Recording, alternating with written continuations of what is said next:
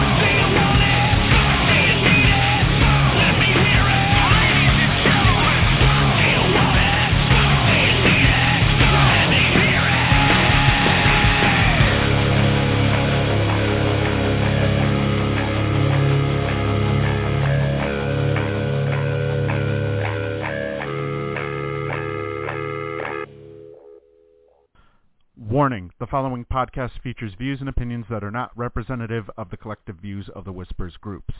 Some of these views may not be suitable for children. Accordingly, the producers and hosts of the Missyae podcast must insist that no one attempt to take anything that is being said as representative of the views of any of the Whispers groups. Hello, everybody, and welcome to another edition of the Missyae podcast. Tonight, we bring to you Sports Whispers Weekly, where we talk nothing but sports. I am Steve, as always, your host. Uh, I am expecting that Lou will be uh, will be calling in at some point tonight to uh, to talk some sports alongside me.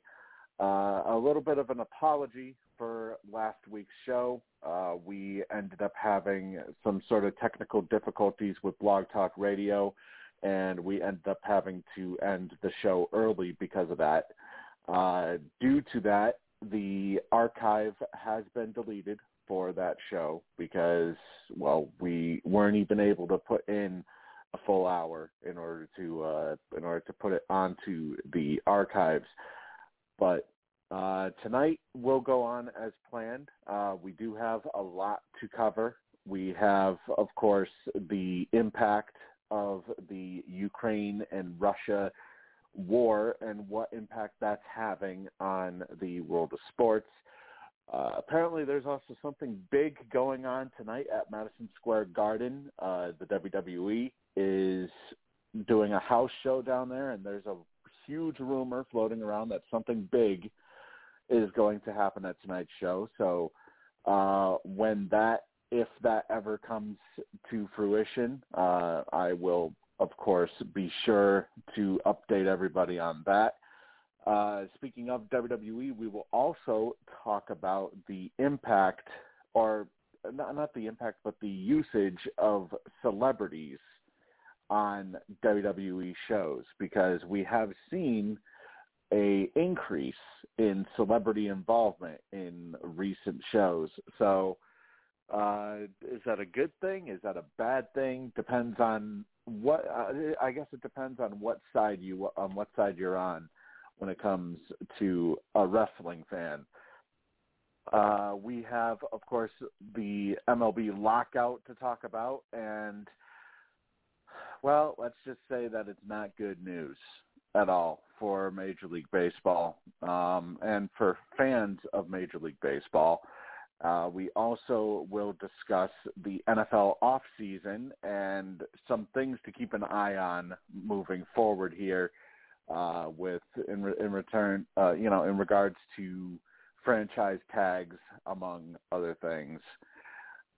So a reminder, by the way, uh, this upcoming Thursday night, we will we will have the first edition of the Survivor 42 recap show hosted by Jim Early, where he will break down everything that goes on during the Survivor premiere this upcoming Wednesday night. But of course, the podcast is the very next night on Thursday. And if you guys haven't listened to it yet, uh, go into the archives and look up the Survivor 42 cast assessment. Uh, we spent a lot of time diving into this season's cast and talking about not not just this season's cast, but also a whole bunch of other shows uh, that are coming soon to CBS and reality TV in general. Uh, but you know what? Let's get started with Sports Whispers Weekly tonight. Uh, the first thing on the agenda, we have, of course, uh, one thing I did I did want to bring up is Miesha Tate, UFC uh, former UFC bantamweight champion, uh, women's bantamweight champion. Miesha Tate is the newest winner of Celebrity Big Brother, as she appeared on the third season of Celebrity Big Brother, where she ended up going to the final two with Todrick Hall, and officially, well, let, us just say it wasn't even close.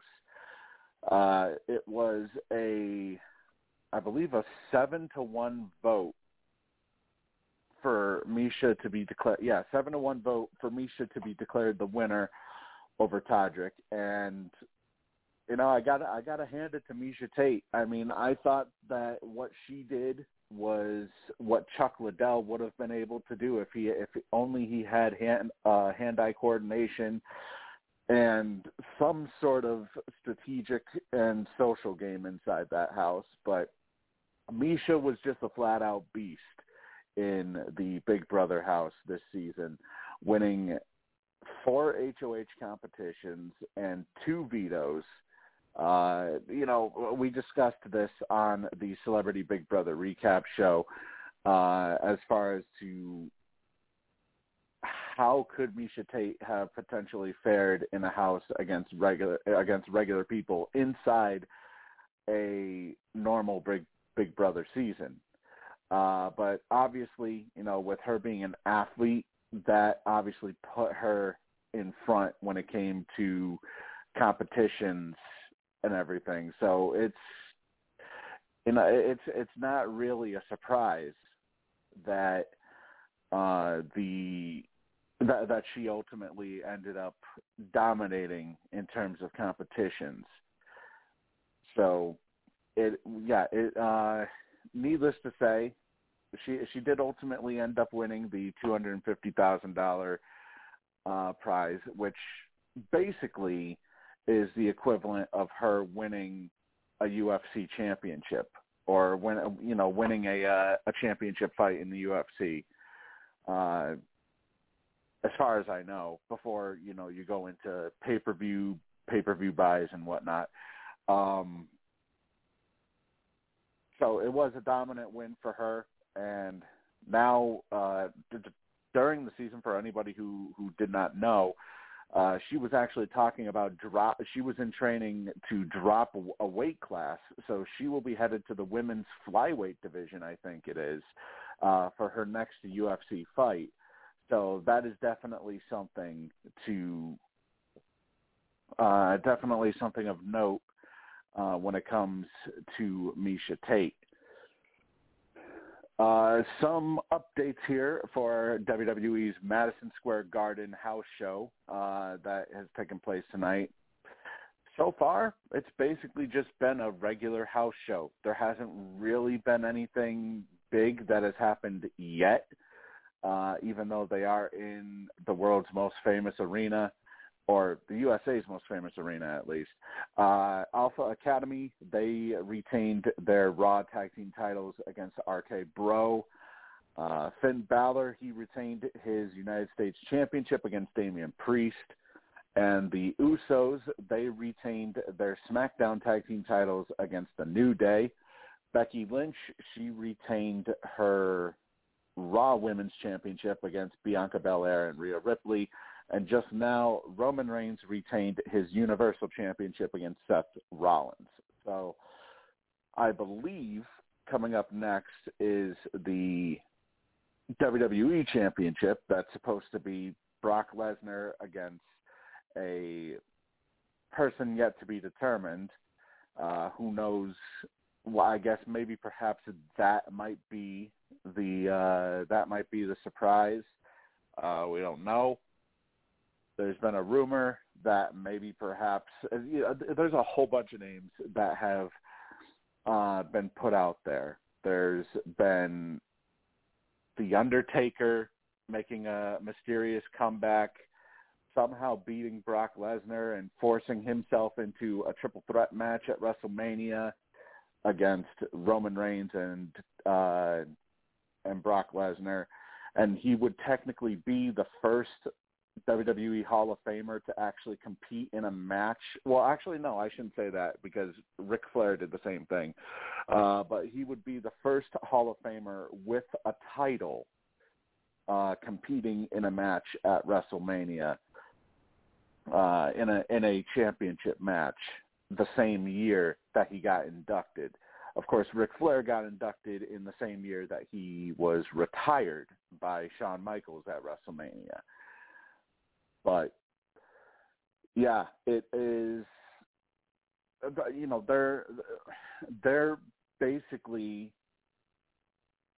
advertising amongst the dirt sheets that WWE is being very secretive with what's going to go down tonight, and who knows? Uh, there, there's also been a rumor out there that perhaps Cody Rhodes may make a uh, may make his WWE return, though. I would think that he that they would save a return like his for television instead of you know instead instead of a house show. It just uh, it doesn't make any sense for them to basically put put him on a house show um, when he could get the most exposure on returning on television, especially considering the fact that Cody Rhodes uh, had left WWE, gone on to AEW, and effectively start a war against the WWE. So uh, there's definitely a lot of uh, a lot of stuff to keep an eye on moving forward here, especially with WrestleMania just around the corner.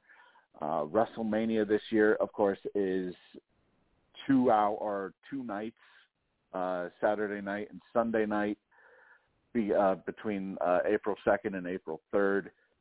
Uh, another rumor that's been floated around out there is that Stone Cold Steve Austin may make an appearance tonight, and that would set up some sort of program with uh, Kevin Owens, I guess. Uh, that's been one of the rumors is that Kevin Owens would be the opponent for Brock Lesnar, and Owens would get screwed uh, by getting a stunner from Stone Cold Steve Austin, and that would set up basically Austin's official last match uh, in wrestling. I would hope so, considering he's what mid mid to late fifties, I think, right now. So um, even he hasn't wrestled in years, almost two decades, practically. But obviously, you know, this is all leading up to WrestleMania. Uh, so far, there has been a total of nine matches that have been confirmed for WrestleMania. Uh, so far, on night one, we have Charlotte Flair against Ronda Rousey for the SmackDown Women's title. You have Becky Lynch and Bianca Belair for the Raw Women's title. You have Rey Mysterio and Dominic Mysterio taking on the team of The Miz and Logan Paul. And you also have Drew McIntyre taking on Happy Corbin, or fans know him also as Baron Corbin, uh, with Madcap Moss at uh, at his side uh, at ringside. That's on night one. On night two, so far confirmed, we have Brock Lesnar against Roman Reigns in a winner takes all match to unify both the WWE and the Universal Championships. Uh, that, if it stays the way it's advertised right now, they're teasing that it's going that it's going to be you know, the essentially the end of the brand split, but then what I've also heard as well is the fact that okay, it's it's going to be the end of the brand split, but we're still going to have two titles. Like, yeah, the WWE and Universal Championships will be will be combined together, but then we're just going to introduce another championship in order to make sure there are still two world champions uh, on the uh, on WWE programming.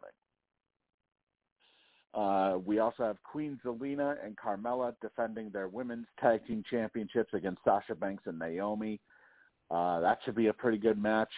Maybe perhaps we may see new women's tag team champions with that one, although I would kind of think that Sa- that they would want Sasha to be on the main women's wrestling circuit, but you know, I guess maybe I guess maybe WWE has other plans.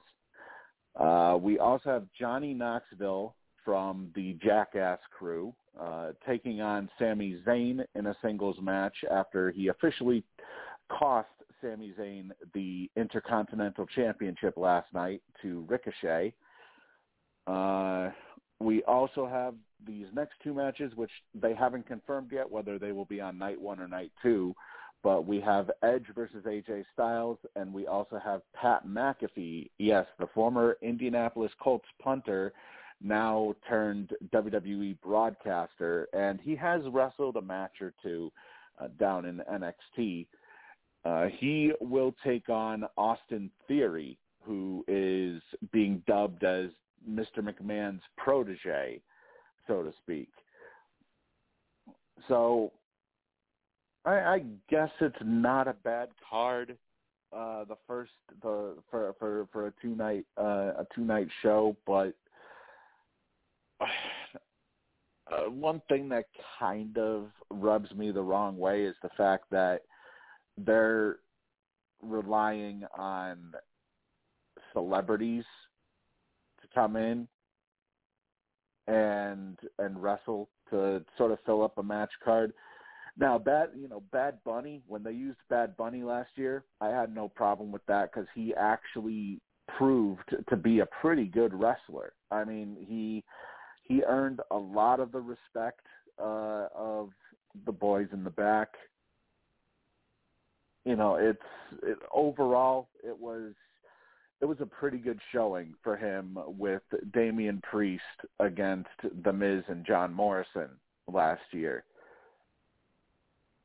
However, here we have boxer, and I use that term, I use that term loosely. Boxer Logan Paul uh, teaming up with The Miz against Rey and Dominic Mysterio. Now, Dominic, granted, isn't the same uh, type of. He isn't on the same level as his as his father Rey, but Dom, you know, he is accomplished. He's got uh, you know, a SmackDown Tag Team title, uh, SmackDown Tag Team title reign. So, uh, and I have officially added on Lou. Uh, Lou, welcome to welcome to the show. Thank you, Steve. Nice to be back. All right, uh, and you know, as I, as I mentioned last week, uh, or as I mentioned at the top of the show tonight, uh, we apologize for what happened last week. Uh, technical difficulties with Blog Right. Talk Radio caused us to uh, have to cancel the rest of the show last week, but we are officially back this week. And Lou, there's a ton of stuff that we have to cover. Uh, I've Let's just been talking. Uh, I, I've I've just been talking about uh, WWE and WrestleMania, and one of the big pet peeves I have now is the fact that Oh, they're basically they're basically relying on the involvement of celebrities I noticed that. to be to you know to be included in in some of the shows that they do. I mean, last year Right. last year they had Bad Bunny. Last year they had Bad Bunny, but Bad Bunny was fine. You know, he actually earned the respect of of the people in the back, and he was actually a pretty good wrestler, despite being, uh, you know, a uh, a Spanish singer. However, Uh-huh. however, this year you have uh, a boxer, and I use that, like I said before, I use that term loosely. A, bo- a boxer named Logan Paul, uh, Oh teaming yeah. up, teaming up in a tag team match with the Miz, and let me just say, his first appearance coming back onto WWE programming he did the worst imitation of the Miz's finisher I have ever seen.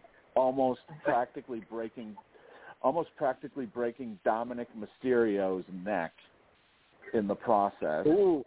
Uh, then on top of it all, they now have Johnny Knoxville from the Jackass crew uh, Oh, actually going to actually going to wrestle Sami Zayn uh, Yeah. in a match as well. And you know, I, I guess the big the, the the question here is, Lou, is it even you know what business do celebrities have being in a wrestling ring. None. None. I, I mean, it's like the joke with Celebrity Deathmatch. I mean, that was a joke itself, too. I think they're trying to relive that. To be honest with you. You don't need to live up your you don't need to go and do the something to live up your fame, okay? Everybody knows who you are. And, you know, you're just making a flea more out of yourself for doing this. I mean, Johnny Knoxville, well, Well, of course, he is the biggest, well, jackass of all, so forget his name. Do- doesn't it do- doesn't it doesn't it seem like maybe it's more of a it, it, it's it's more of you know desperation on WWE's part because of the fact like, that uh, they need to you know Well, because because they feel the need to stunt. involve celebrities. Yeah. Well, I was going to just say maybe it's more of a stunt, a publicity stunt by the WWE to do that. It's possible. I mean, it uh, it it definitely got headlines uh, last year when Bad Bunny uh, wrestled at WrestleMania. There was a whole bunch of headlines from all of the Yeah. all of the big media networks. Uh, you know, TM, Uh-huh. TMZ TMZ covered it. Uh, entertain or E- uh, Entertainment Weekly covered it. There's Yeah. WWE had a whole bunch of eyes on on them with the uh you know with the involvement of Bad Bunny last year which believe it or not he was actually a pretty good wrestler he was actually landing actual wrestling moves uh it almost looked I'm like sure. he had been wrestling it almost looked like he had been wrestling for years you wouldn't even know that he was a celebrity No, I wouldn't have. I'm not really too familiar on Bad Bunny, though. I mean, all my friends are, but I'm not too familiar with him. Yeah, well, he's he's basically, uh, if I recall, I think he's like a Latin. I think he's like a Latin singer or something. Or no, he's a Puerto Rican Oh. rapper. oh, Uh, right. Yeah, now I know it is. He's a Puerto Rican rapper, and he has a huge following. And he made an appearance in the WWE last year, uh, where he wrestled in or he got involved in the Royal Rumble last year. He also had a match at WrestleMania. Right. Uh, he also wrestled in the Royal Rumble this year as well. And I mean, he it, the difference between Bad Bunny and say Johnny Knoxville or Logan Paul is Bad Bunny actually Bad Bunny actually looked like a legitimate cruiserweight wrestler. Like he looked like he he could go out there and put on and put on a wrestling match. Now you have yeah. Logan. You have you. Meanwhile, you have Logan Paul, who yeah he put on, uh, he took a uh, he took a stunner last year uh, from Stone Cold Steve Austin. So, I mean, I I guess that's okay. You know, okay, he took a stunner. That's literally the only thing that he did all all all WrestleMania last year. Right. And now all of a sudden, even though he's a boxer, all of a sudden he's gonna wrestle an actual match this year. Yeah. Goodbye, Charlie. To me, it's I, I just don't No. really see why certain you know why certain uh celebrities should take part in a wrestling match. I mean Johnny Publicity. Knoxville I love you know Johnny Knoxville I love the guy but the dude has had so many concussions throughout his jackass career Yeah. and I mean he you know he's uncoordinated as it is. It just doesn't he doesn't he doesn't strike me as the type of person that should be wrestling in a wrestling ring. Right. Exactly. I mean who know you know he he he came in he also went into the Royal Rumble uh this year. Didn't really do too much you know. It's i i know wwe's being real wwe's being real protective of him because of his concussion history but it, it just I I get why WWE did it. You know, they're they're cross promoting Jackass Yeah. Forever as well at the same time. Right. So Sure. it, it makes sense for the WWE, you know, put as many eyes on the product as possible, but it just doesn't make sense whatsoever why No, it doesn't. Why he's even out there. But like you said, maybe it's desperation because the WWE, you know, is is uh, desperate for uh, new ideas, new new viewers and whatnot. So, like I said, it's desperation, but I also think publicity uh, to you know get back up to what was was before. Yeah. Know? Yeah, it's you know It's its it- appeal. It, it's it's it seems like it seems like they're really trying to trying to get as many trying to recover as many viewers that they've lost. So they kind of figure that perhaps you know per, perhaps bring in somebody like bring in somebody like Johnny Knoxville who has a movie coming out. Uh, somebody like Logan Sure. Paul who is, you know, he's a boxer now, so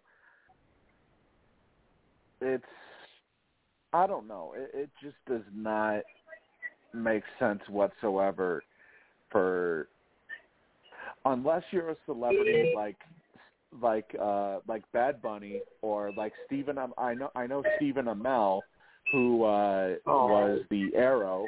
He was he was the the uh the CW version of the Arrow on uh Ah, on the don't like CW network. Yeah, but he he's actually a pretty good wrestler. Like he trained with Cody Rhodes and everything. Um you know, there's certain celebrities who can pull it off and there's certain celebrities Yeah. who you feel like there's no way they should be anywhere near a wrestling ring. And with how stiff Right. Logan Paul looked, with how stiff Logan Paul looked uh the last time he was on WWE programming, which was a couple weeks ago, eh, I'm sorry, no, I I just No. don't. I don't want any anything to do. I don't want him to have anything to do with WrestleMania. So I was just not just not an Arrow fan. You know, no, yeah. I mean, I'm I'm just using you know I'm using Yeah. Arrow as an as an example. You know right? I because know. I mean, because I always just thought of that as like a poor man's version of Robin Hood. So you know, I just you know, kind of just like a rip off. Yeah, but in you know in in uh off of off of the screen though, Stephen Amell, you know, he actually did all the stunts for that show. He actually did all Oh, of his right. own stunts. So uh you know, he was brought in to do some he he was brought in to do like one or two matches by the WWE before and he actually did pretty well. So Maybe that's what you need. yeah, you know, it's it, it, those type of celebrities I don't mind. Those type of celebrities who actually put in the work and look like, you know, they look like they can actually legitimately do something in a ring. Yeah, I mean, just leave it to the experts. That's all. I mean, you don't need a, you don't need a phony who has no experience, doesn't know what he's doing. You might as well go with someone who knows the inside out, knows what they're doing. I mean, that'll make your product better. If you're going to hire just anybody, you're just going to make the product look bad.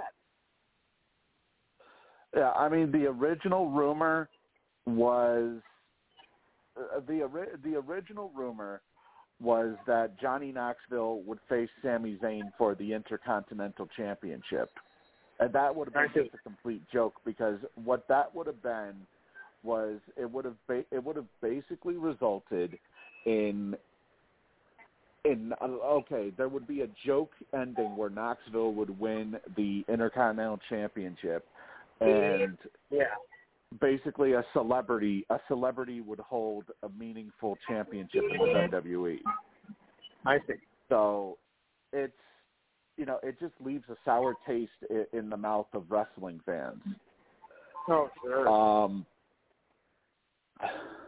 but let's go away from wrestling right now. Uh, obviously, Yeah. one of the you know one of the things I wanted to talk about last week before uh, we had uh, the problems with Blog Talk was the current the, the the war that that was going on between Russia and Ukraine that is still going on, and Yes. how it has impacted how it's impacted the world of sports and. I mean, it's Oh, impacted it in a huge, in a huge way so far. Uh, In particular, in particular, um, the UEFA, which is one of the uh, one of the European sports leagues, uh, they have officially moved the Champions League final from St. Petersburg, Russia, to Paris, To France. Yeah, amidst the uh, amidst the invasion of Ukraine. Also, uh, you have FIFA, who has been the huge, you know, the huge soccer uh, organization that Yes. covers all different all different leagues. You know, not just UEFA, but also Major League Soccer. Uh, all of the, all, you know, all of the big soccer organizations fall under FIFA, and FIFA has now banned not just Russian players, but all or Russian uh, teams, but also uh, Belarusian teams as well. Yeah, for her. Uh, the same thing goes with FIBA, which is the basketball version of FIFA. Yeah. Uh, FIBA, FIBA has really also done the same though. thing. What, what was that? I mean, you really had to feel it because you know no one likes to see a war like this, and you know you really got to feel sorry for what's going on in Ukraine. You know, I feel sorry not just for the but for the people as well. Oh It's yeah, no, becoming a without without a doubt. devastation.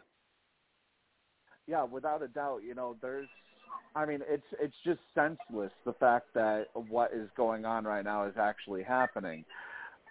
Uh you know, it's very senseless, mindless violence uh from a power hungry dictator who he's acting so erratic now that everybody's thinking that maybe there's something seriously wrong with him, you know, apart from wanting to wage war like this, you know, maybe there's maybe there's some sort of health problem or something with him that is forcing him to go to these lengths. Like he wants to be known as Putin wants to be known as the guy who reunited the the uh, the Soviet Union, the USSR,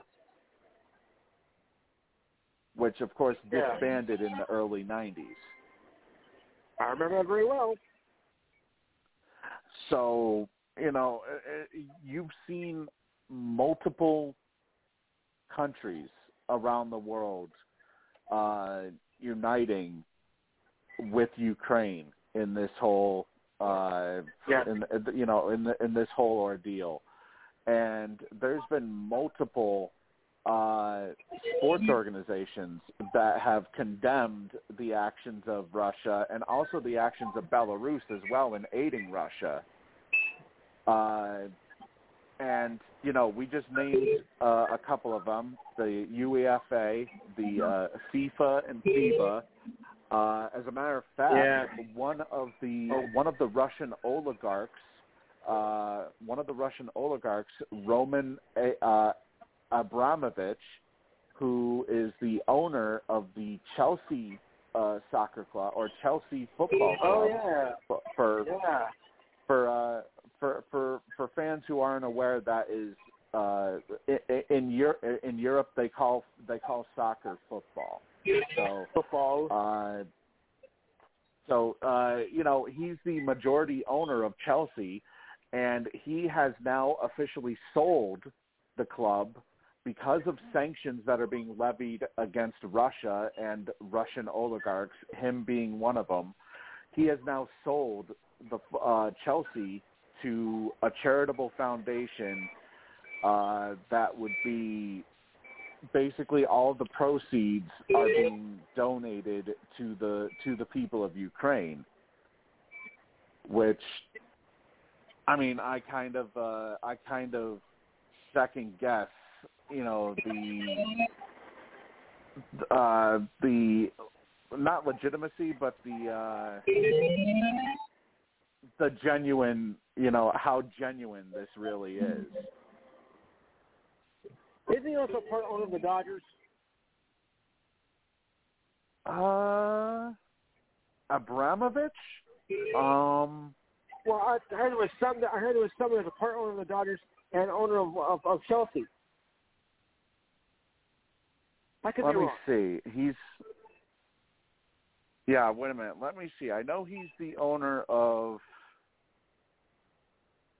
I know he's the owner of Chelsea. He also has.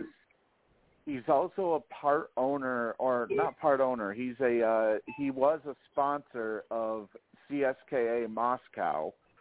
Uh, he also had a big role with the Russia national football team, as well as the National Academy of Football. Uh, let me see. I don't think he's. No, I Oh. don't think he's with the Dodgers. Okay. I think that's another. uh I think that's another one, another person. Yeah, I heard. I heard it was someone. I, I thought. It, I thought it was the same person. Okay, I'm wrong. but you know, re- regardless, it's we we've seen so many impacts that have already taken place here, and actually, Yes. uh, a a WNBA star is actually being detained in Russia right now. Yes, yes, Brittney and Griner. has. Uh, yeah, Brittney Griner apparently has been there for the last three weeks. It says supposedly. Uh, now, obviously, you know, uh, women's basketball players they get, they actually get paid more to play in Russia, and I guess that's some that's what she was Well, uh, doing during all of Europe in general. Yeah. Yeah. Um, I guess I guess that's that's what she was doing during the WNBA's uh, time off or something Yes. like that. Uh, and apparently, it says here that they found hashish oil in her luggage, which basically that's vape cartridges. And Right. Cannabis. Basically she's been she's been detained and rumor has it it says here according to TMZ she could face 10 years in prison uh, after after she was detained back in February. They didn't say exactly what date, but uh, the rumor is that she has been in she has been captive for around two to three weeks.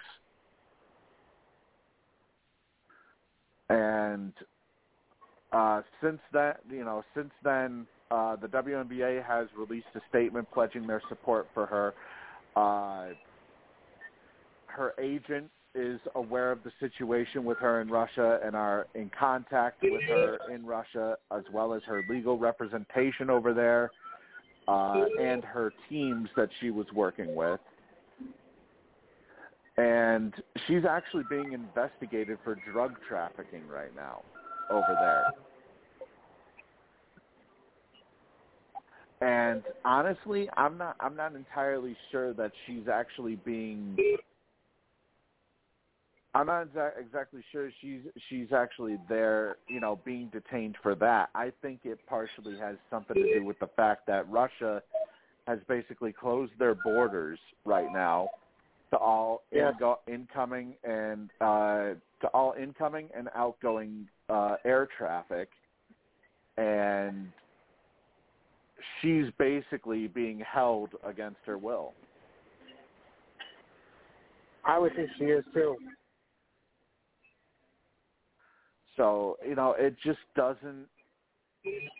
It just No, doesn't, doesn't make a lot right. sense at all. Uh, for her, for her to be to have been detained all this time, and now the information comes out.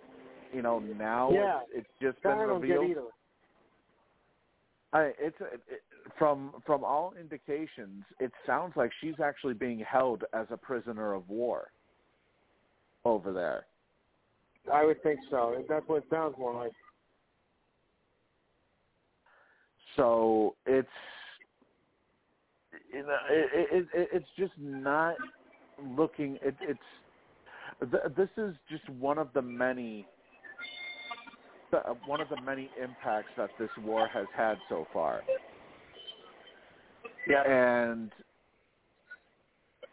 you know, Lou, you kind you just kind of have to wonder what the what the hell is going to happen is going to happen next with uh you know, there's been so many sanctions that have been levied against uh against Russia and Belarus. You know, there's been so many sports bans uh in particular um you know, gymnastics and curling have been uh, Russia has officially been banned from international gymnastics and curling events. Uh, they've been banned from the Paralympics. Uh, there's they've been banned from golf.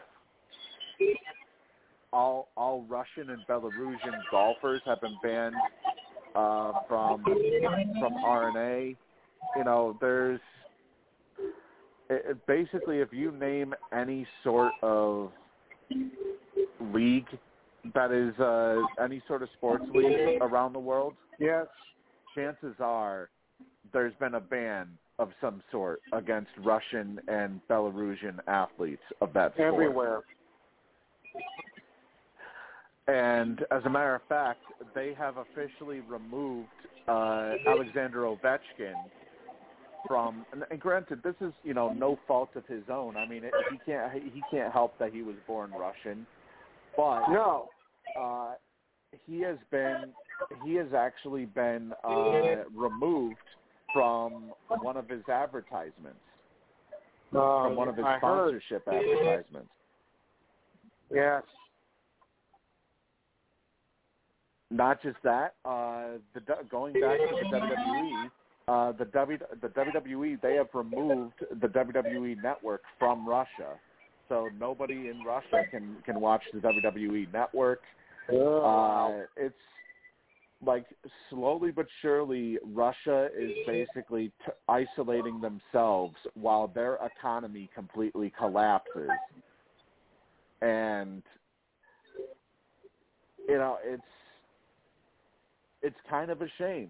You know, the fact It is. that uh Russian the fact that Russian athletes have to uh have to pay Suffer. for that they yeah, they have to suffer for their dictator of a leader that they have in their country.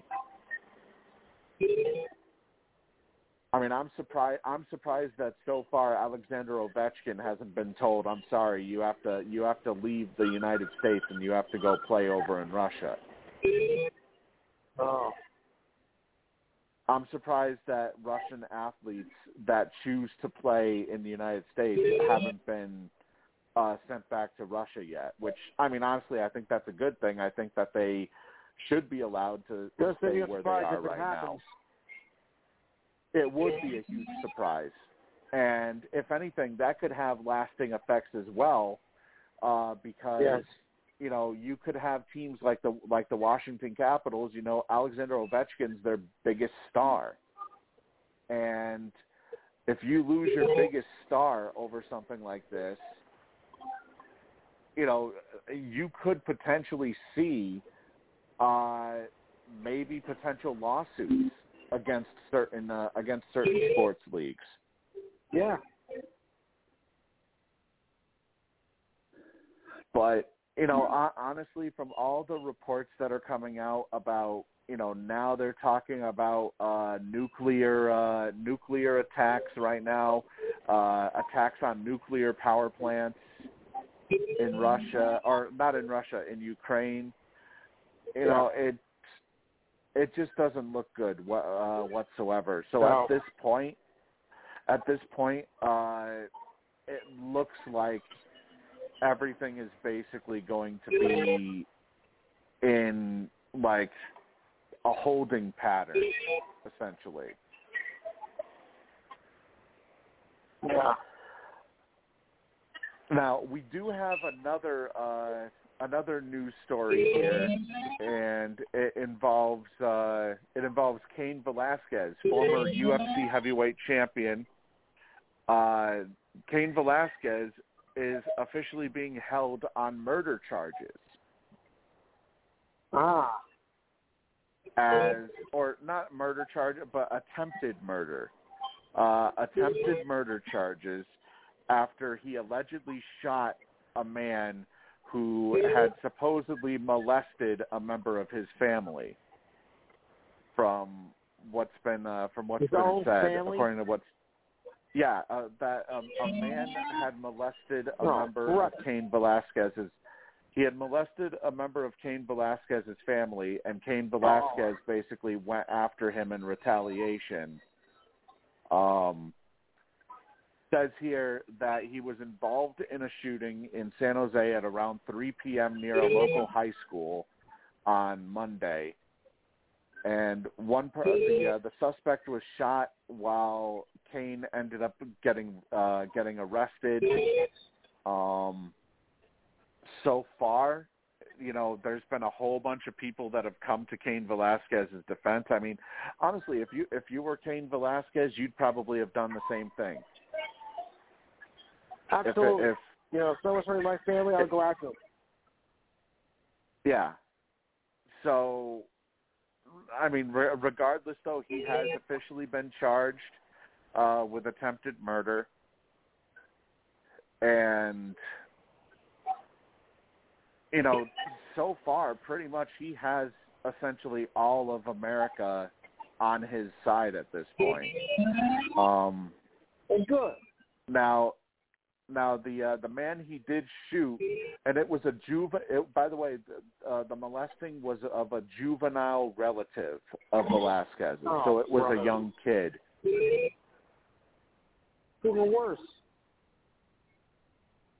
Yeah. So it was a it was a young kid in Velasquez's family that this was happening to. Um and basically Velasquez uh chased chased the man down and basically he opened fire on the vehicle with a handgun which ended up hitting the guy. Uh the mother of one of the people inside that car called 911 and basically they're trying to say that what he did was put the uh, put the public in danger with his actions by by firing the gun at the guy um and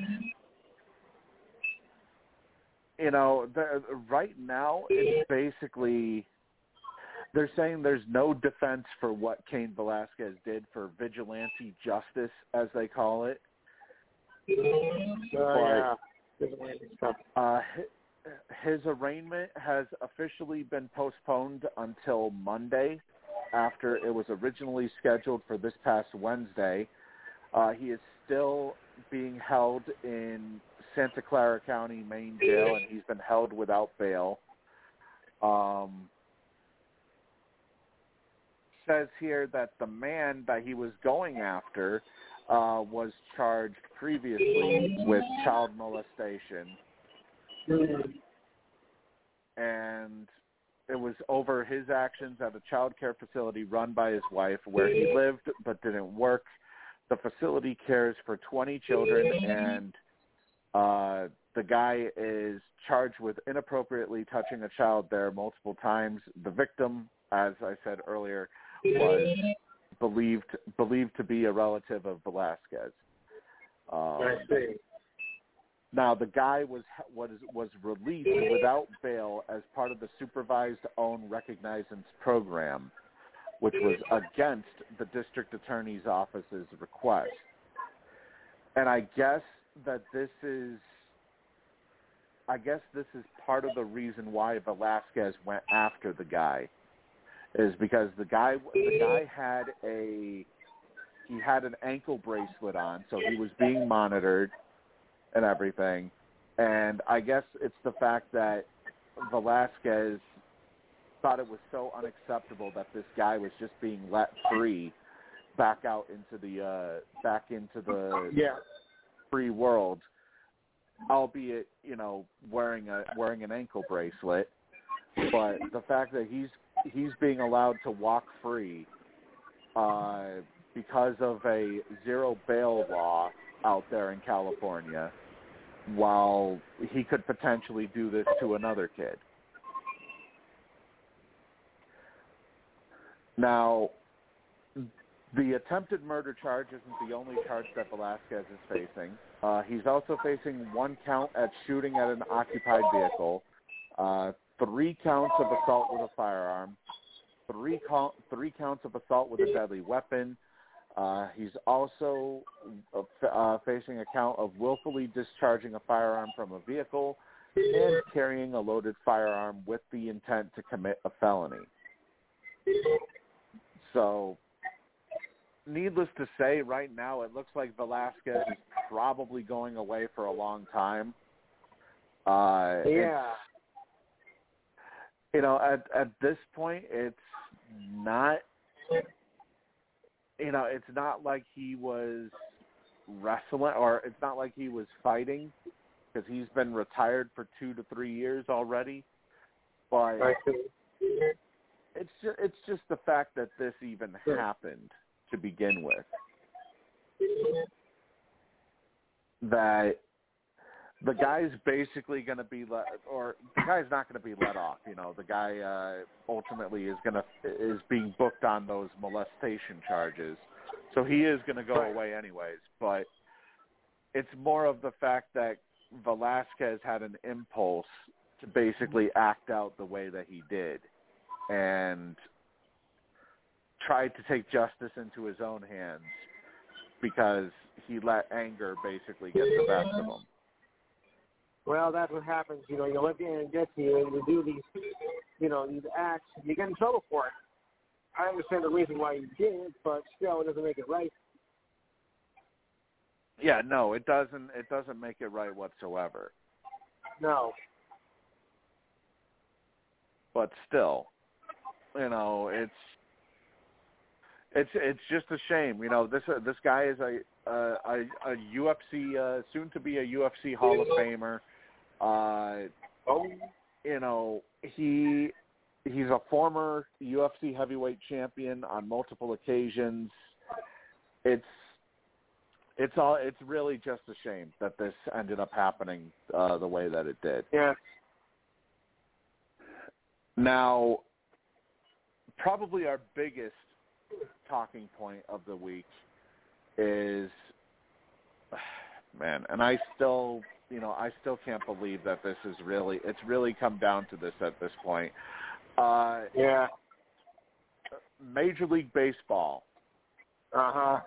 has there uh, there was a delay that was announced to the 2022 regular season for the first time since 19 what was it 94 when when was the 94, yeah. last uh, the, the first 94. time since the 1994 season there will be there will be a cancellation of baseball games not having to do with COVID-19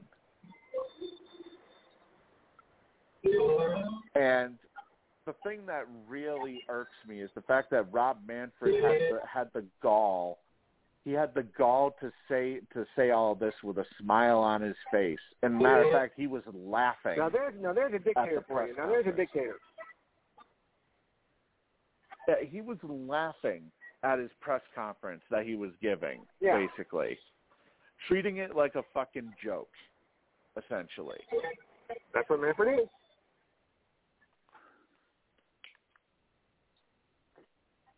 Matter of fact, Gary Bevan was in Now- another.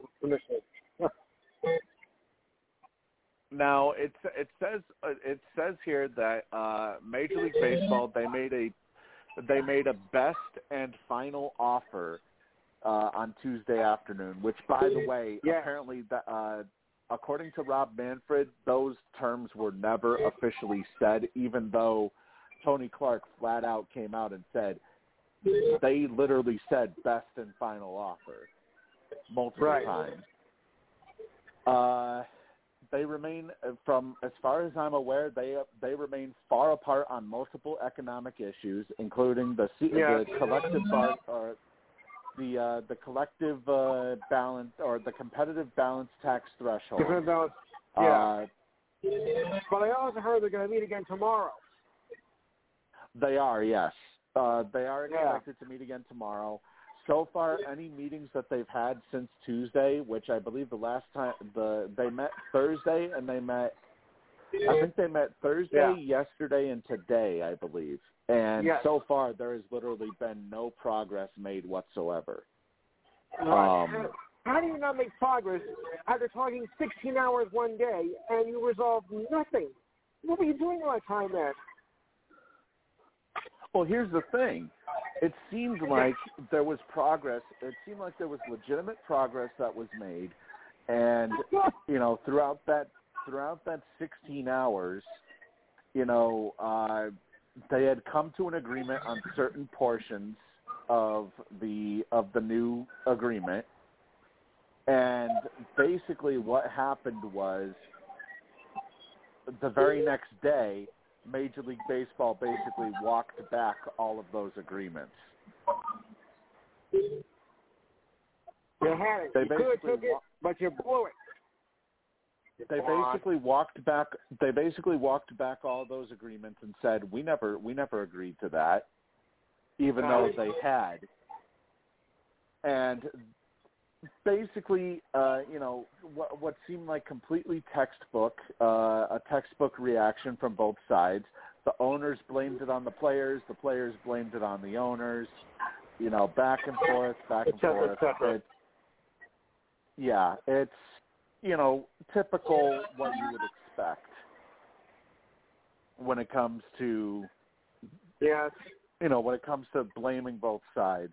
Uh, but, you know, they remain far apart on the competitive balance tax thresholds, uh, MLB minimum salary, as well as the pre-arbitration bonus pool. Uh, also, uh, a big sticking point was whether it would be 12 or 14 teams in the playoffs. Right. Um, opening day, of course, had been scheduled for March 31st. That, of course, is not going to happen now. Forget it Uh, now. and accord, according to Tony Clark, uh, the union was willing to resume negotiations as soon as possible. Um,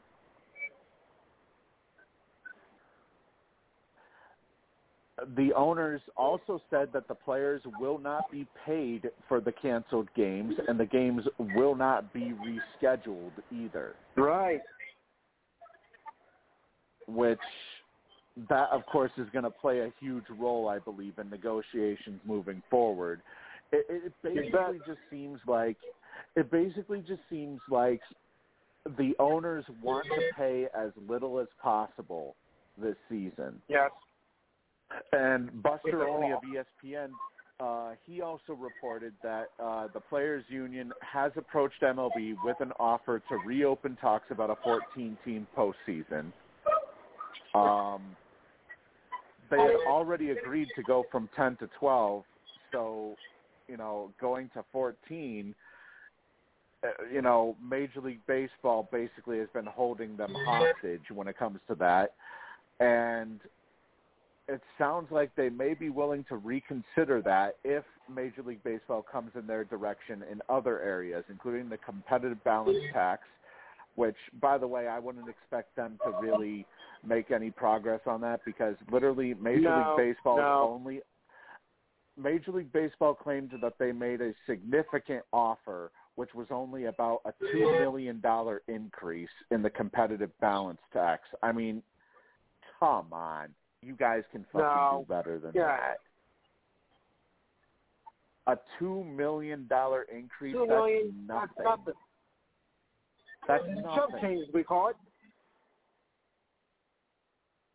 So to me, Lou, it just with, with all of these all these uh, reports that have been that have been put out there, it basically tells me that Major League Baseball n- has never been serious during this whole negotiating process, and they basically they basically want the players to take the worst deal possible.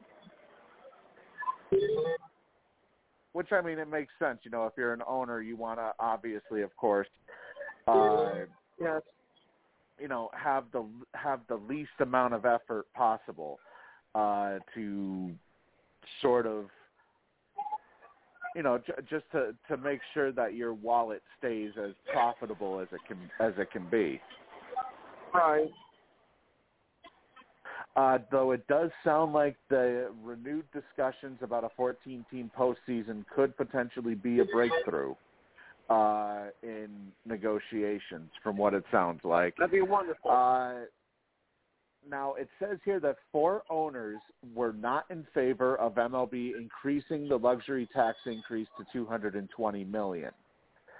Uh, the four owners were Bob Castellini of the Cincinnati Reds, Chris uh, Chris Ilitch of the Tigers, Ken Kendrick of the Diamondbacks, and Arte Moreno of the Angels. Uh, the owners proposed including player meal money in, in calculation of the luxury tax, and that reportedly irked the players. Supposedly, the players saw the owners' rebuttal as basically a slap in the face of all of the negotiations that they had just gone through the previous day.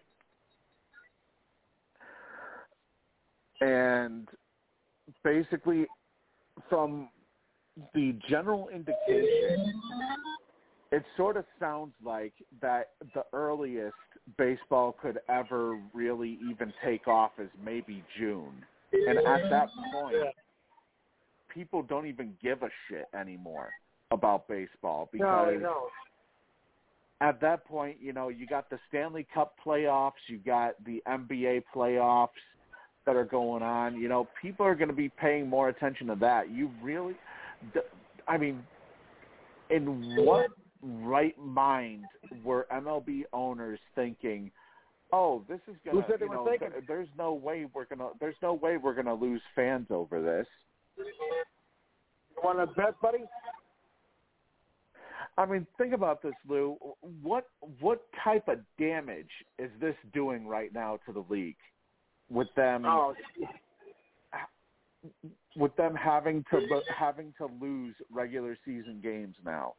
this has got to do more damage than most people think. I mean, maybe not now, but if it goes into like the regular season in like May and June, it's going to do significant damage to the league. You know, look how it's bad, how it's been bad so far in the last uh, few years. It's only going to get worse. You know, Lou, I, they I remember hardball. when we had. Oh, Yeah, I remember. I remember Lou when we had discussions on a previous show, and So you I. said that you said that you don't think that we could miss an entire year of baseball, but I know. do you still do you still feel do you still feel that way even after seeing? Yes, I do. I do. I mean, look, I don't think baseball could be as dumb as hockey. It could be as dumb as Gary Bettman because he's an idiot. I don't think Rob Manfred is that dumb to let a whole season go by.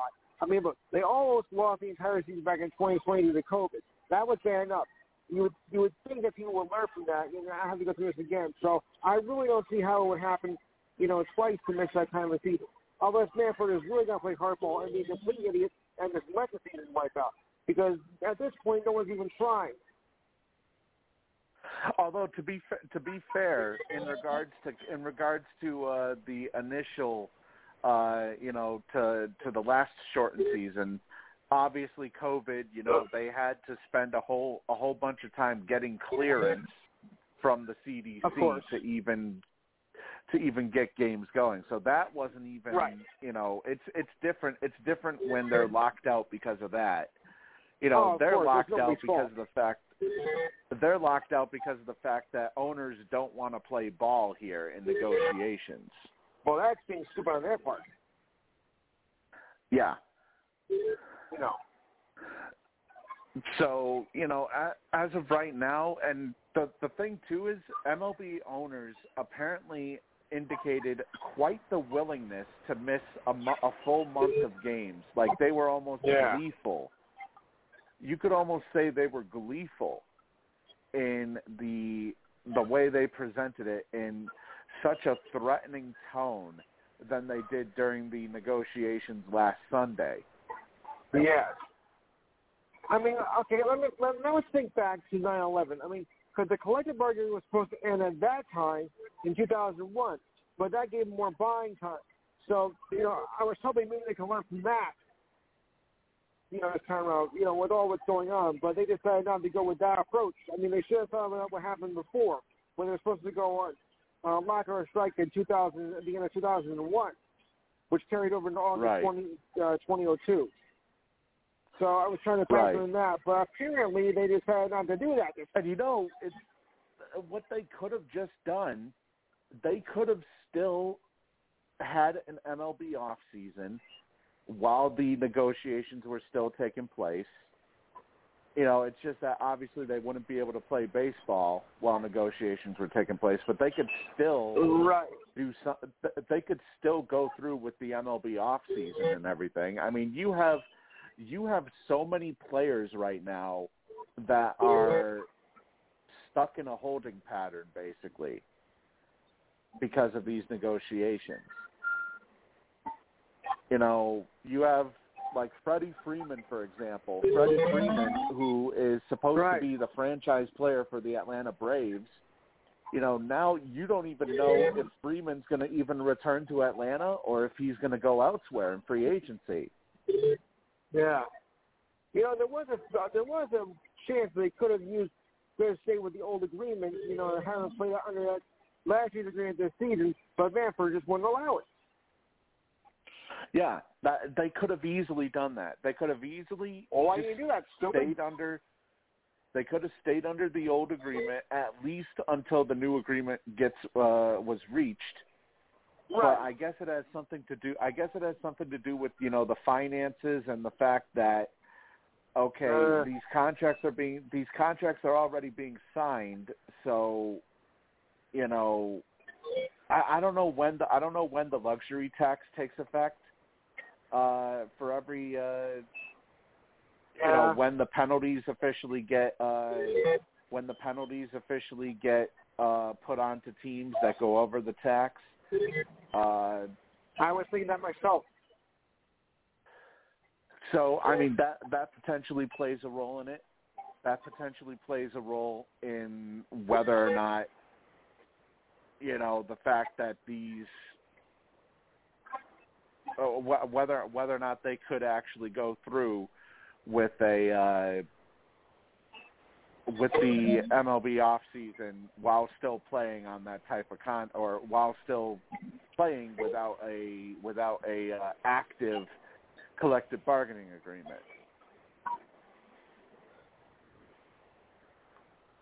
But Yeah, that you was know, that just, was the case. Just from the just from the developments, it just doesn't sound good. I mean, uh, Robert No. Murray of FanSided, he's reported that the union has already arranged a fully staffed stadium and facility for players to train uh, in in Mesa, Arizona.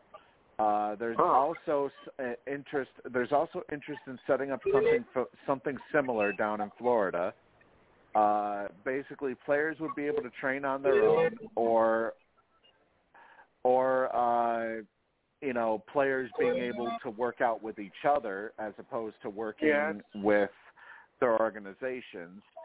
And also, you know, I think a huge uh, a huge thing too was a huge a huge sign that something wasn't that that things weren't working was the players the players player Derek Jeter Yes.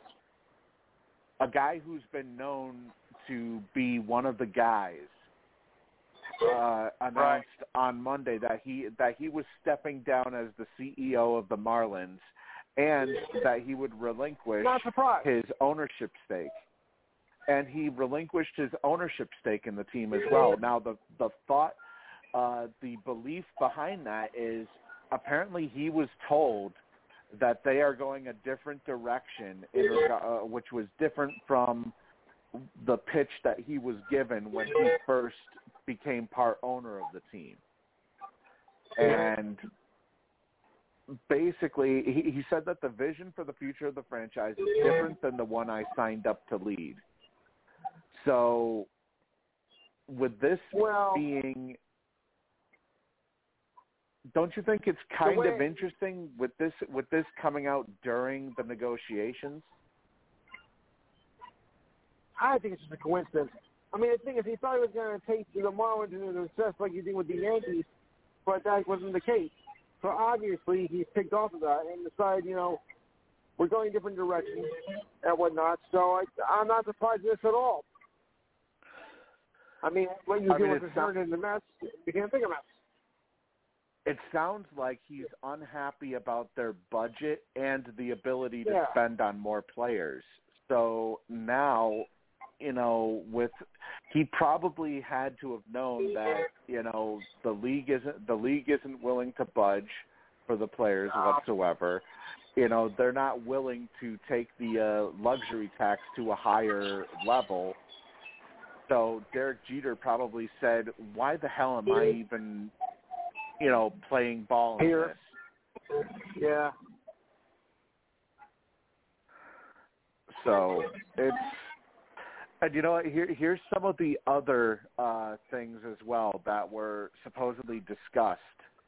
Um one of the things in particular, you know, the players were so furious with how negotiations went last Saturday that they were considering walking away from the table entirely.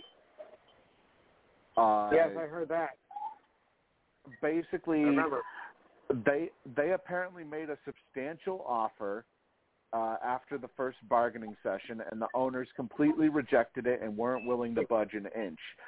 Their response and the the, the owners' response was basically to move just one million in year two of the collective bargaining tax, while reiterating the fact that they wanted to shorten the window to unilaterally implement on-field changes to 45 days or notice instead of the current one-year time frame. Right. And basically throughout this whole thing, it just seems like it just spells out that they aren't negotiating on on good faith. Period. Right, they're not. Um, one of the other things was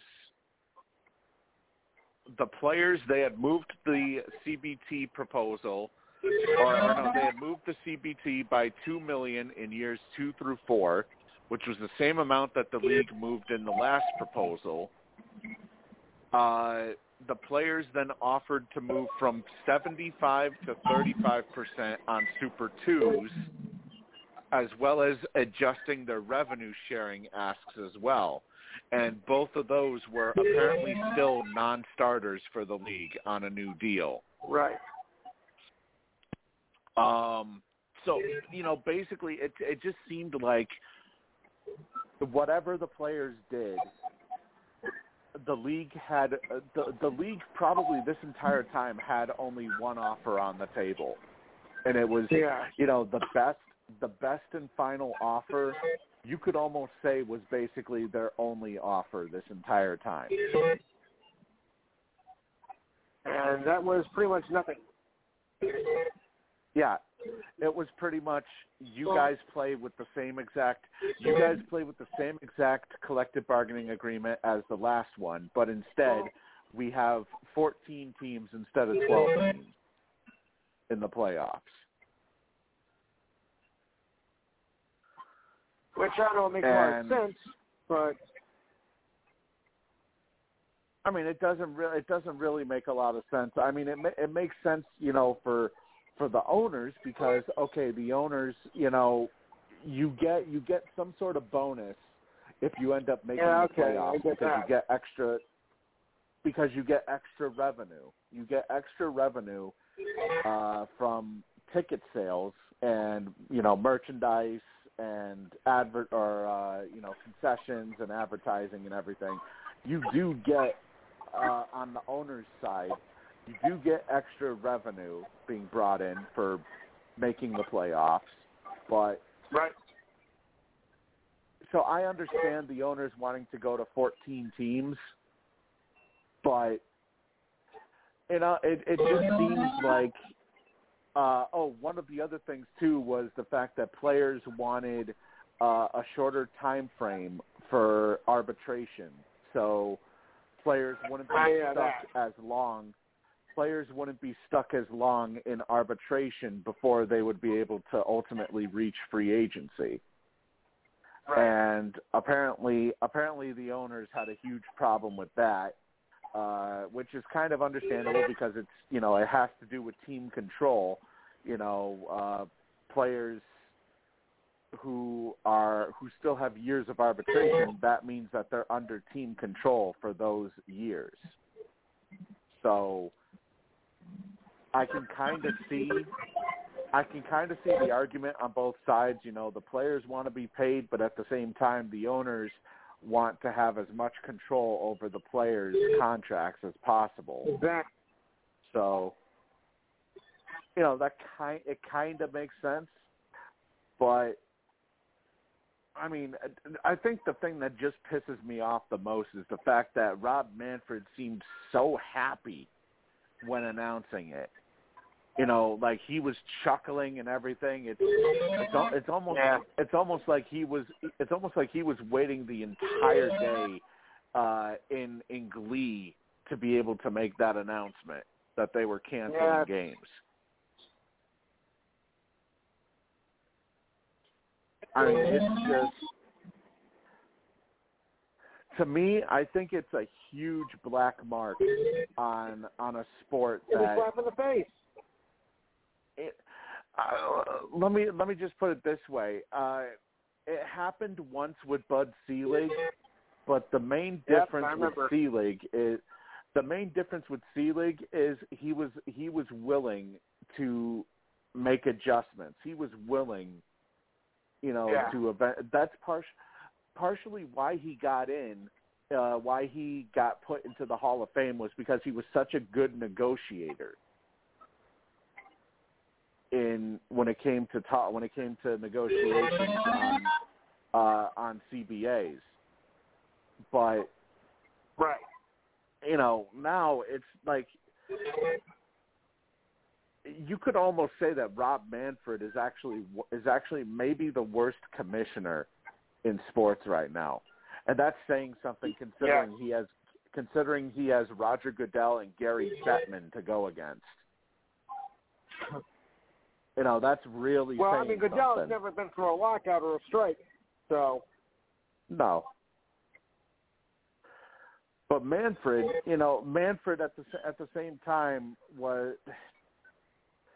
It's. I guess it's it's just the smirk that he had on his face. Like you kind of get the feeling that this is going to be a long process. This isn't going to be something that's going to be resolved quickly. no, it's not.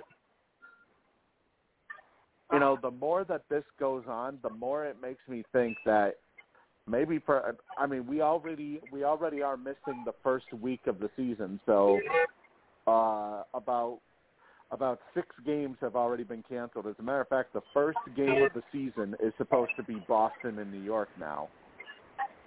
Uh Let's hope so. and who knows if that will even stand. For all we know, there's probably going to be more cancellations. I that wouldn't are be going to pop up here. So it's it's definitely it's you know it's not a good look right now. Uh, No. For I wouldn't be surprised if you you sort of see. I mean, yeah, there's going to be fans that are going to be excited for baseball to be back, and they'll go to games anyways. But I wouldn't be surprised if I wouldn't be surprised if we sort of see some sort of protest from the fans. Maybe maybe perhaps uh, Oh, attendance. Maybe perhaps attendance isn't anywhere close to where it normally would be this upcoming season. Oh, you won't see it. So I wouldn't be surprised at all if uh you know, there's not really as much of you know, uh, as much of uh of fan bases at different ballparks this upcoming season, eh, assuming we even have a season.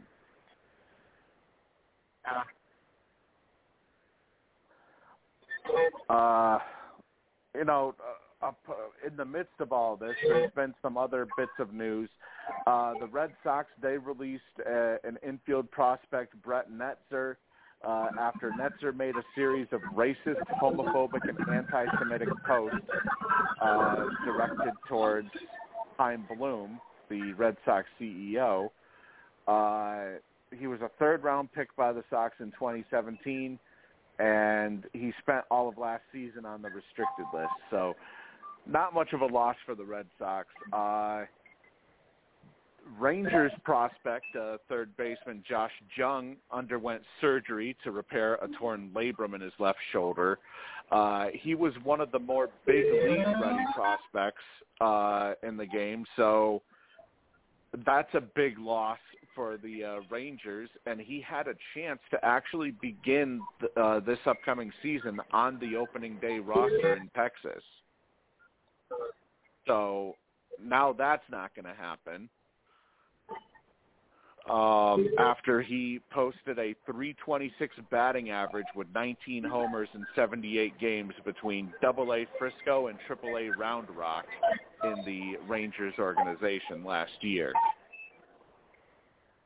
Uh, Joe Kelly last Wednesday said during an interview uh, on AM 570 LA Sports that he wants to re-sign with the LA Dodgers um, he's added that there is mutual interest in a potential reunion. Uh, he uh, he posted a solid 3.59 ERA out of the bullpen last season, and he ultimately ended up suffering a biceps injury that took him out of the postseason this year. Uh, but he is expected to be ready for the start of spring training, if there is even a spring training this season. Yeah. Now, we do have a lot of NFL news. As a matter of fact, uh, Yeah. in my notes, there's a, let's just say the NFL uh, in my notes is probably the longest category that I have for Uh huh. uh, for each of the sports leagues. By the way, this one just went final. The uh, Boston Bruins with a five to four victory in a shootout over the Columbus Blue Jackets, uh, with Uh-huh. David Past with David Pastrnak scoring in the shootout to to keep uh, Jeremy Swayman's hot streak going uh, for the Boston Bruins. You know that's another uh, we have, of course, the trade deadline coming up in the NHL, and uh, Jake Yeah. DeBrusk scored. Jake DeBrusk scored his sixth goal in three games uh, tonight, and he's one of the guys that is probably going to be looked at as a potential trade uh, opportunity, as a potential trade opportunity. So, yeah, that's something that's something to uh, to keep an eye on uh, when it comes to the uh, NHL trade deadline.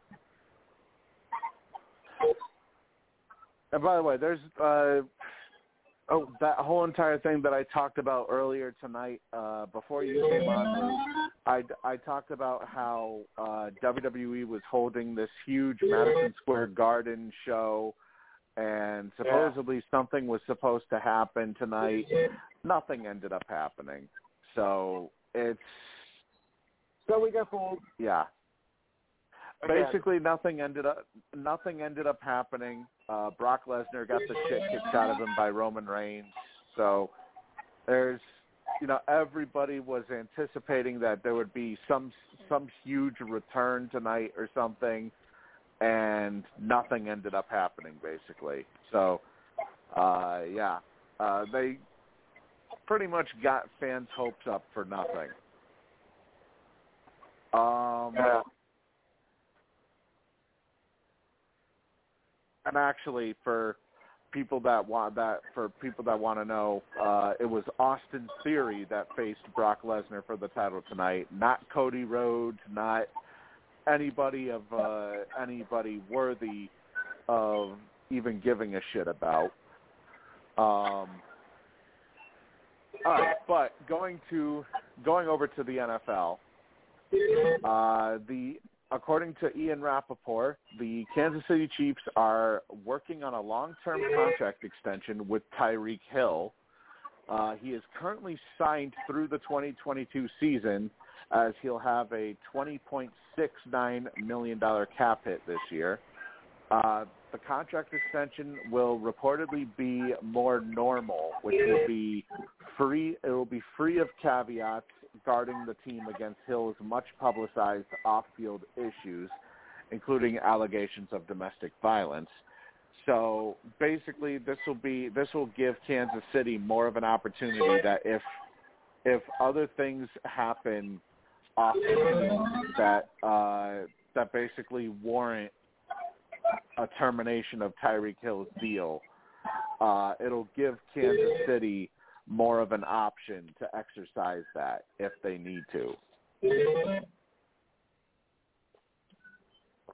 But with this with this upcoming extension, he will be considered to be among the highest paid receivers in the league. Uh, this report was actually just in from Greg Bedard uh, out of Boston. The Patriots have reportedly had talks with the Carolina Panthers in regards to a trade for former New York Jet Robbie Anderson.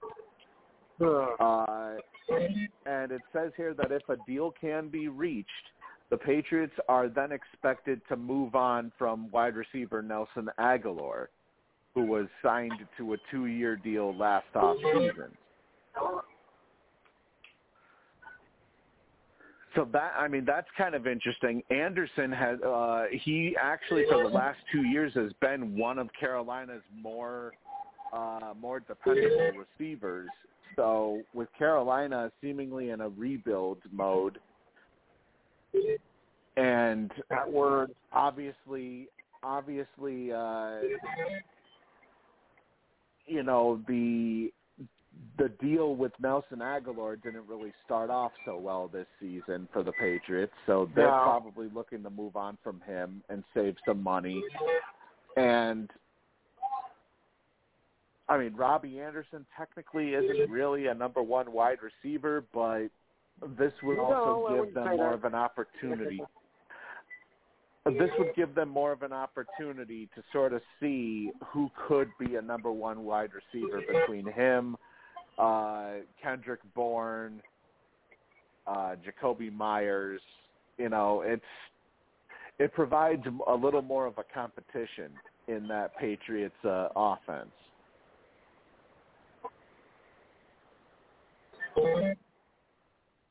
Uh, this report is in from Ian Rapoport, and Saquon Barkley is reportedly not expected to be traded this offseason after there was a report that came out that said that he could that they could part ways with him after two straight injury marred seasons.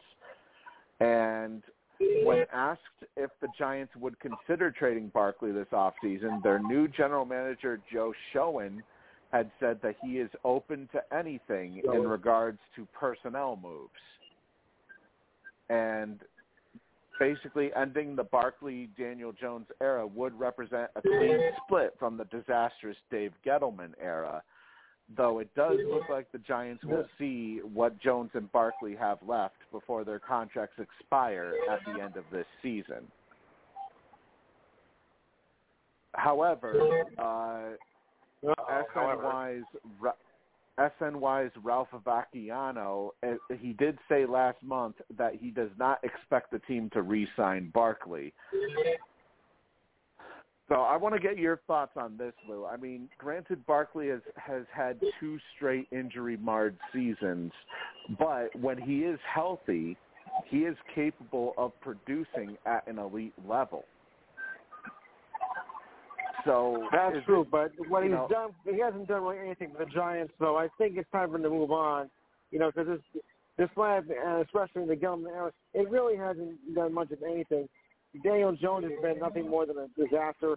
You know, they're, they're going nowhere. I say you just trade him or release them, do something. I mean, gr- granted, he didn't really do anything this season, but it kind of it kind of makes me wonder, though. I mean, he only had a total of two, of four touchdowns, two passing, two rushing, and it, it kind of makes me wonder if that has more to do with Joe Judge than it does Saquon Barkley. Aha. Well, Judge has not been really much of a of a coach to begin with, so I think I mean, as a coach, you know, is partially responsible. You know, a lot of people think no, it's it's a player's fault. No, Don't know how to coach, and you know, for the last few seasons, you know, the Giants have uh, done nothing. One coach. So, you know, Yeah. there's a lot to blame.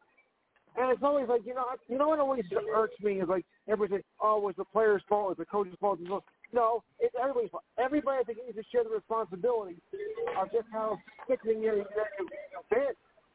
You know, a coach is only as good as players. Yeah. I mean, I mean, Lou, let me let Everybody me, says uh, like, oh, put it's their this fault, into, it's their fault. Everybody's fault. Come on. Let me put let me put this into perspective, Lou. Uh, this season, he played in 13 games. In 2019, in 2019, he also played in 13 games. In 2019, before Joe Judge came in, in 2019, he had 1,003 hmm. rushing yards on 217 attempts.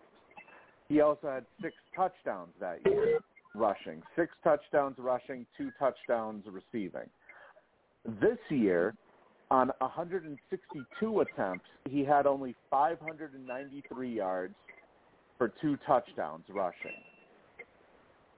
To me, I almost wonder if this has more to do with the scheme that Joe Judge was running rather than injury issues.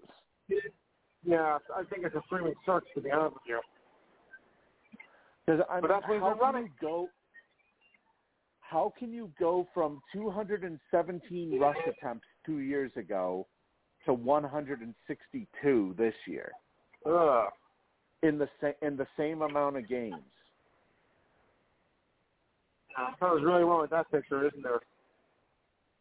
To me, it it screams it screams that Joe Judge did not value Barkley as much No. as their as much as their last coach, which I believe was McAdoo, I think.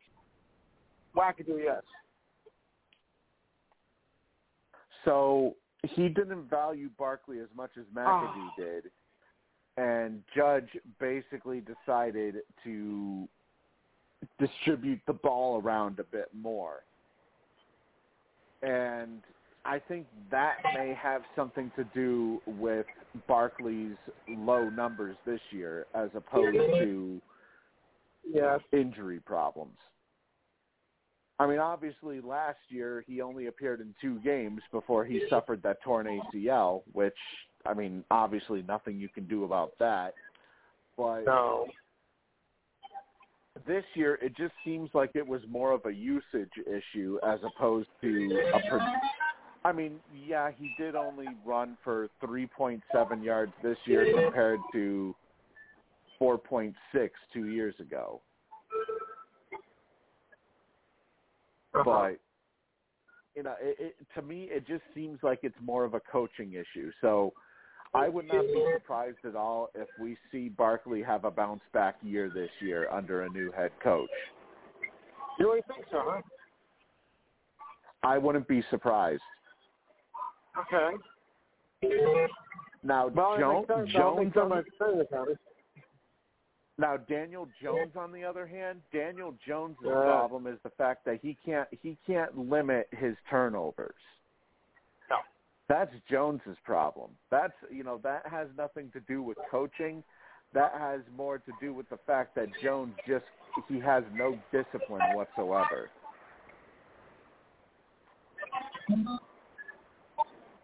So, if anything, you know, I would say that we're more likely to see a bounce back year from Barkley than we are to see one from Jones. You won't get a bounce back here from Jones no matter what. No. Oh, No. I would rather I or here's another one. I would rather give a contract extension to Barkley before I would give one to Jones. Yeah. Because Barkley, while Barkley, okay, maybe he won't be able to be a starter if he doesn't have the bounce back year that everybody's looking for, but he could still be that second running back. You know, he's proven good enough to actually be one of the top two running backs on any team.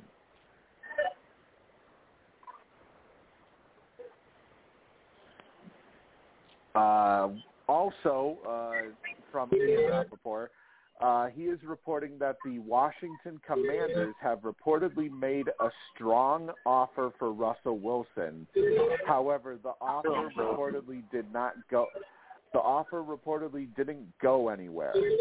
However, it shows that they are serious about upgrading from Taylor Heinicke at quarterback this offseason. Uh, Rapoport has said that the team has essentially called Okay. everywhere uh, about finding a quarterback. And it comes as no surprise that the Seahawks, who have made it clear they won't part ways with Wilson, ended up declining Washington's offer. And I'm right here, Steve. it, huh? So What was that? I'm, I'm sorry, as you can tell, I'm not at home. Yeah, yeah, no, no, I, I can tell, I can tell you're at a, you're at a casino, I think, or something. Um, it from all the, uh, well, yeah, from all, from all the sounds in the background. right.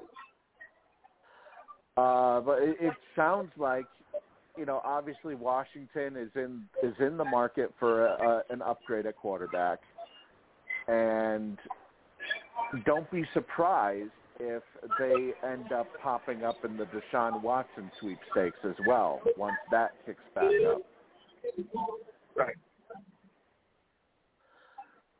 Uh, also being reported by Mike Garafolo of NFL Network, the Bills have reportedly granted permission to Cole Beasley to seek out a trade. Uh, as Buffalo's general manager Brandon Beane did say that the Bills would welcome Beasley back if he doesn't find a trade partner in the market for the 33-year-old uh, slot receiver. Um, this year he was largely phased out as a main piece of the Bills' passing attack, generating headlines throughout the year for his opposition to COVID-19, uh, to the COVID-19 vaccine, as well as masking requirements. Uh, and with the presence of Stefon Diggs, the ascendance of Gabriel Davis, and a larger role for, Daw- for Dawson Knox, that basically means that Beasley won't have as big of a role if he returns next year to Buffalo. So it sounds like uh, Cole Beasley's days are numbered in Oh. a Bills uniform.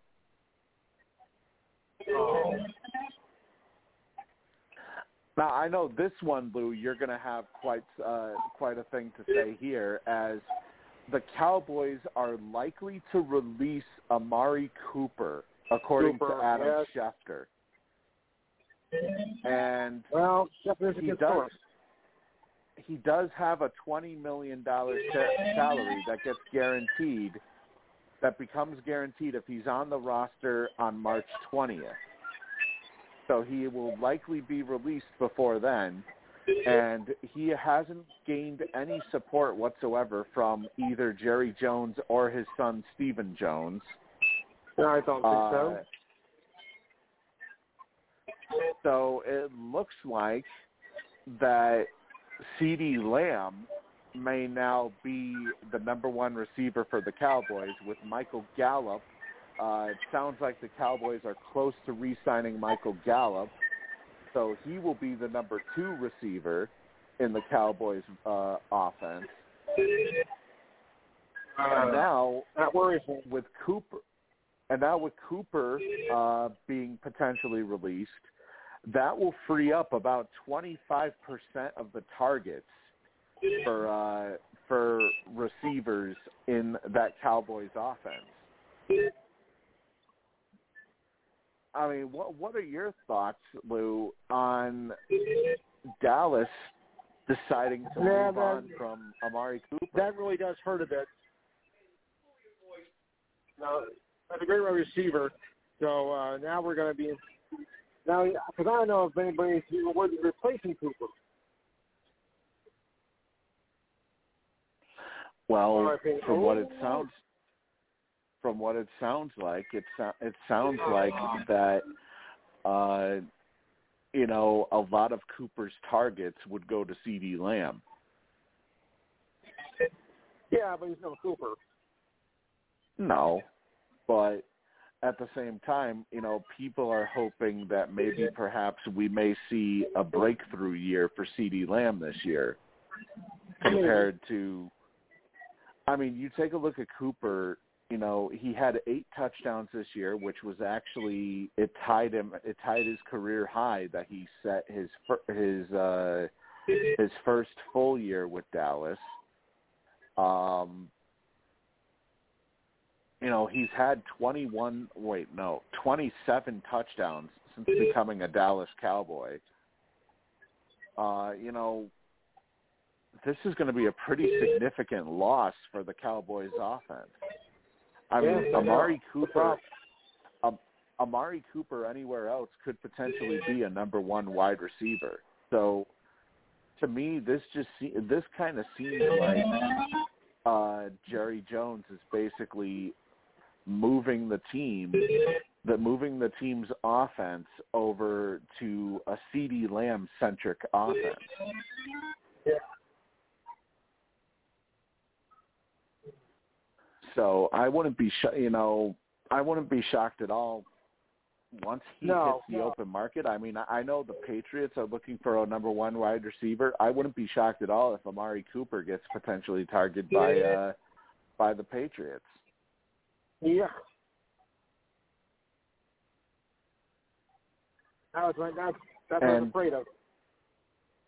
You know, speaking of the Patriots, uh, it's been reported that J.C. Jackson, their number one cornerback, reportedly will not be given the franchise tag, and he will officially Right. be declared a free agent after he has been he is said to have been displeased with the total lack of interest from the team uh, in retaining him for 2022 and beyond. Uh, he did say that he would be open to playing for the $17 million franchise tag, but Ian Rapoport has said that New England is more likely to let him walk this spring. And according to Greg Bedard of the Boston Sports Journal, he agrees with this, saying that it's completely over with Jackson, um, although his time with the Patriots certainly appears to be finished and you know under Belichick, the the Patriots have been famously reluctant to break the bank for free agent corners. Uh, and with him being ranked as the seventh best cornerback in the league this year, I mean, he could very easily find he could very easily find the target or the uh, the contract that he's targeting. Yeah. So I mean, what what are your thoughts on that, Lou? I mean, is this a mistake by the Patriots in not willing to not willing to give J.C. Jackson the money that he wants, especially with the numbers he's put up? I would think so. Yes. It's a lot of money, so it's- I mean, first, you know, they let and it'd be a fool to give Um, us that kind of money. fir- you know, first they let Stephon Gilmore go this year for just a sixth round pick. Yeah. yeah. and we saw how much of a mistake that was. And now you have J.C. Jackson, who has had 25 picks in his Patriots career, he came on to he he originally made the team as an undrafted free agent. And you know he had eight picks this year. He had nine picks last year. This just it, it just it just screams that this is that this is likely a huge mistake that the Patriots are making, considering he's Yeah. probably one of their top he's probably one of their top defensive players that they have. Well, when you lose that, you know, you got you, you got to something else to build on. Yeah, that's all you need to do.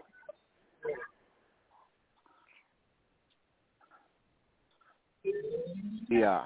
Right. It's you know, it it just doesn't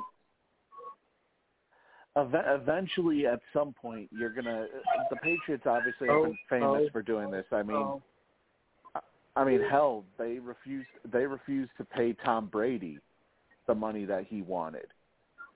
And what happened that's then? not hard to What happened then? He he uh, he ended up going out. you elsewhere. can. Yeah, it's like it's yeah, the old my way to highway traffic.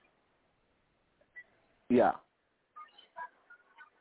Uh, by the way, Lou, uh, just to let you know, April second is we, we will not have a show because that will be the uh, the New England Revolution game that I will be going to. So April second. I was wondering about that. Yeah, because they uh, Ah, They're the- going oh, to- they're my facing- birthday, right? yeah April second they're facing the Red Bulls that day. So um, I'm going to be. So I will be going to Gillette Stadium that day. Um, so April second we Now won't you're have sure a you're reading it right this time, Steve? Yes, I am. Okay. I am sure because they have Okay. New England listed first. They have New England listed first on this one, and uh, okay. And I know a few people that are going to be going that I'm going to be going to the game with. So, uh, yeah, it's.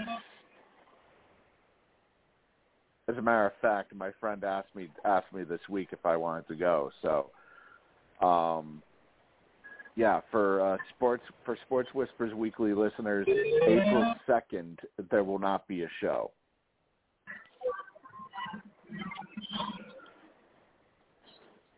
But uh, let's see. Oh, how about this one? Uh, ESPN apparently wants to pair either Joe Buck or Al Michaels with Troy Aikman for Monday night. That's right. Troy Aikman is leaving Fox Yeah. for Monday Night Football. And ESPN is going after either Joe Buck or Al Michaels to pair up with him. Oh, so God. Fox imagine Fox losing their number one football duo to ESPN. Yeah. I mean, Fox pays Or a lot of even money. not. Yeah, or, or, or even I've heard, uh, you know, they may they may try to get the rights to Al Michaels' contract through through some sort of uh, some sort of trade of sorts. Yeah. I don't know how they would do that, but it's been it's been discussed at least. Uh, another I heard. option has been another option has been Fox replacing. Uh, it's, it sounds like Fox is going after Sean Payton to replace Troy Aikman. Yeah. So uh, it's it's it's going to be interesting to see who they can get to pair with Aikman because it looks like Aikman will not be the play-by-play guy. He'll be the he'll probably be the co- the uh, the color guy uh, for the broadcast Right. on Monday Night Football. Uh, Adam Schefter is reporting that Jimmy Garoppolo will reportedly undergo shoulder surgery, but he is still likely to be traded this upcoming month. Um, says here he's expected to resume throwing before July 4th, and there is significant interest in Garoppolo from multiple teams. Uh, does say here that uh, he previously under went under the knife to treat the thumb injury that he suffered late in the season, and it sounds like that the Niners may be able to put some draft capital back in their pocket after they mortgaged the future for Trey Lance last year, which honestly, with them mortgaging the future for Lance, I probably would have mortgaged the future for Mac Jones before I would have Lance, because Yeah. Lance Lance didn't really look like he was capable of starting an NFL game anytime soon.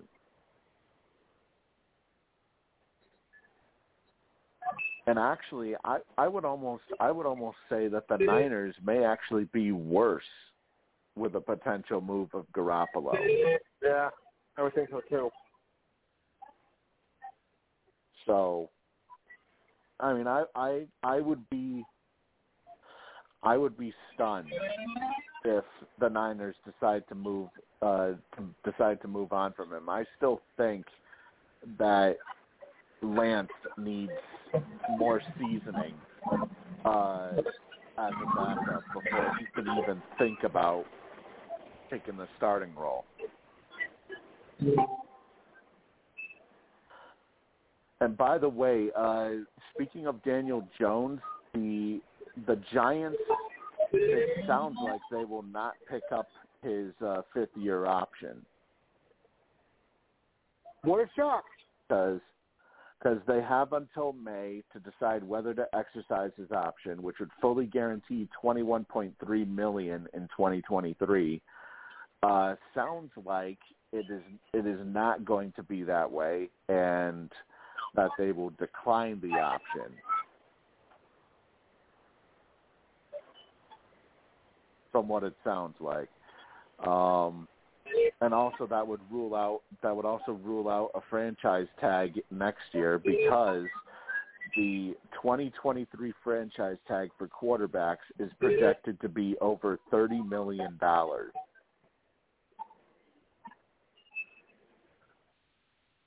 So, regardless, it's going to be it's going to be somewhat of a mess for uh for NFL, uh, you know, NFL fan or uh, for NFL teams when it comes to looking for quarterbacks. Yes. But um, you know what? I do. Uh, unfortunately, we do have to end tonight's show a little bit early. Uh, there is something I do have to do. Um, but at least we got at least we got two hours in this week, and Okay. Okay. and we didn't have to uh we didn't have We're smart. problems with blog talk radio like last week Right.